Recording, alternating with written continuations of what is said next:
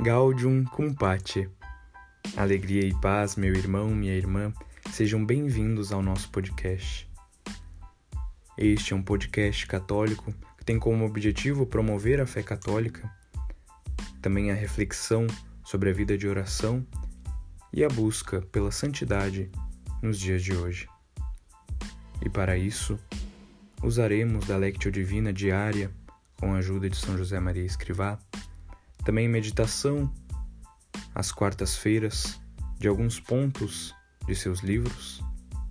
E aos domingos meditaremos e refletiremos sobre a liturgia da palavra, também com a ajuda de São José Maria Escrivá.